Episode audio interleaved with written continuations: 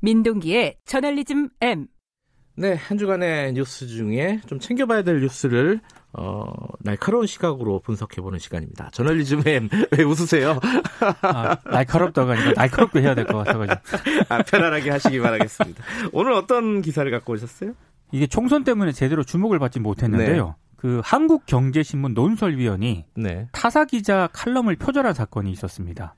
아, 원래 그 이 이런 사건은 종종 있는 법인데 이번에 그 해당 논설위원이 칼럼 표절에 대해서 책임을 지고 사표를 제출했거든요. 어허. 한국경제가 즉각 사표를 또 수리를 했습니다.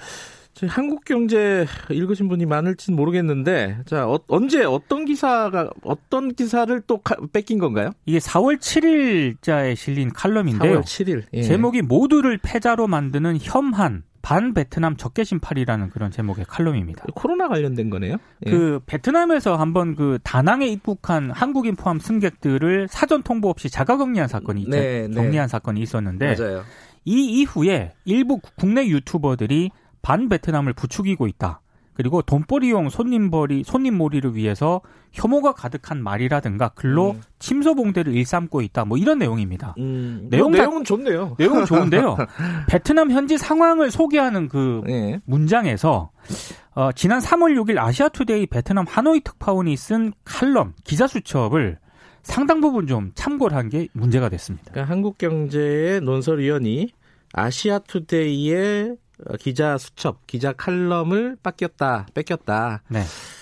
어, 뺏겨도 이제 정도의 문제일 텐데 어느 정도로 뺏겼습니까? 많이 뺏겼습니다. 아, 많이요? 미디어널하고 기자협회보가 이 내용을 보도를 네. 했는데요. 어, 아시아 투데이 특파원이 쓴 칼럼을 구성한 13개 문장 가운데 네. 한국경제 논설위원이 참고한 그 문장이 8개입니다. 아... 그러니까 상당 부분 좀 많이 참고 절반 이상을 갖다 썼다는 거네요. 그리고 음. 미디어오늘과 기자협회보 등이 구체적으로 이제 이 내용을 인용한 부분을 참고를 해보니까 저 보니까요. 예. 정말 좀 비슷하게 많이 음. 참고를 했더라고요. 예. 물론 출처는 전혀 밝히지 않았습니다. 이게 음. 문제가 된 겁니다. 칼럼을 베낀다는 건 참 이해가 잘 되지는 않네요. 그 논설위원이 음. 기자 칼럼을 베낀다는 게좀 음. 그렇습니다. 자존심도 있는데 보통은 아, 어쨌든 사표를 냈고 수리를 했다는 거네요. 네, 지난 음. 9일 사표를 제출했고 이게 바로 수리가 됐는데요. 본인도 인정했다는 뜻이네요. 그렇죠? 그렇습니다 네. 원래 한국 경제는 자체적으로 이 경위를 파악을 해서 당사자를 인사위원회 회부할 방침이었다고 밝혔는데 네. 근데 스스로 사표를 제출을 해서 곧바로 수리가 되는 선에서 마무리가 되는 것 같습니다. 음, 그러면 뭐 사건은 일단락이 됐고 정리가 된 거 아닌가요? 어떻게? 문제가 있는 게요. 예. 사표를 제출하고 사표를 수리했습니다. 네. 그리고 이제 기사는 삭제를 했는데 네. 이 과정에서 표절 사태가 어떻게 발생을 하게 됐는지 음... 독자들에 대한 사과라든가 사과문 게재가 전혀 없었습니다. 음... 그냥 기사 삭제, 사표 제출, 수리 이걸로 끝났는데요. 한국경제가 이걸 해명을 했거든요. 해당 기사는 편집국과 별개로 논설위원이 독자적으로 써왔다는 것이다. 당사자가 먼저 잘못을 인정하며 사표까지 낸 상황이기 때문에 공식 사과 등의 조치는 아직 고려하지 않고 있다. 이렇게 음. 해명을 했습니다. 개인의 일탈이다 뭐 이런 거네요. 아, 저는 좀 음. 이게 이해가 안 가는데요. 구렁, 이가 담 넘어간다 이렇게 얘기를 하죠 보통 이런 걸 보고. 근데 네. 사실 그 국내에서 기사 표절 문제가 심각하게 생각하지 않는 그런 분위기가 있는 것 같습니다. 예. 그러니까 외국 언론 같은 경우에 기사 표절을 굉장히 심각하게 다루는데요.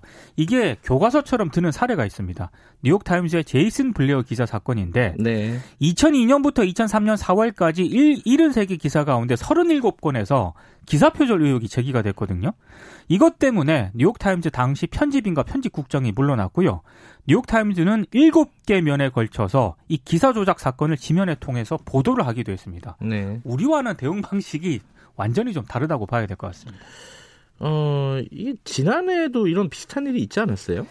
그 중앙일보 당시 뉴욕 특파원이 월스트리트 사설을 표절을 해가지고요. 이건 이제 외국 사설을 표절을 한 거죠. 그대로 표절을 예. 해가지고 이게 홈페이지에 사과문을 싣긴 했는데 예. 이게 잘 안 보이는 곳에다가 또 게재를 해서 이거 검색을 해야 나온다. 기술이 들어갔군요. 네, 이런 지적도 예. 제기가 되고 있는데요. 그러니까 국내 언론은요 사과는 찔끔하고 번개와 같은 기사로 기사 삭제 조치는 굉장히 또 빠르게 합니다. 네. 이런 식으로 이제 마무리가 되고 있는데 기자들이 항상 무리를 일으킨 사람들에게 하는 말이 있지 않습니까? 뭐라 그러죠? 그러니까 피해자들에게 사과 한마디 하라. 아, 보통 뭐 그러죠. 조주빈 이런 애들한테, 아, 이런 사람들한테 예. 하지 않습니까? 예. 기자들이 예. 이런 좀 표절 문제에 있어서는 좀 사과를 음. 먼저 하는 게 좋지 않을까 싶습니다. 비유하면은 어, 불량 제품을 어떤 기업이 만들어서 팔았다가 적발이 됐어요. 네. 근데 어, 사과를 안 하고 그 만든 사람만 그냥 살짝 해고하고 끝내버리는 거죠. 네. 그 밖에다가 어, 우리 불량 제품 만들어서 죄송하다 소비자들에게 사과를 하는 게 당연한 건데 네. 이 언론에서는 그런 상식들이 잘 통하지가 않는다는 거죠. 아, 정 인용하고 싶으면 네. 출처를 밝히면 됩니다. 출처를 근데 한 반 이상 밝히면 좀 그렇잖아요. 어쨌든 좀 씁쓸한 얘기입니다. 자, 오늘 저널리즘 M까지 고발뉴스 민동기 기자였습니다. 고맙습니다. 고맙습니다. 김경래 최강 시사 듣고 계신 지금 시각은 7시 34분입니다.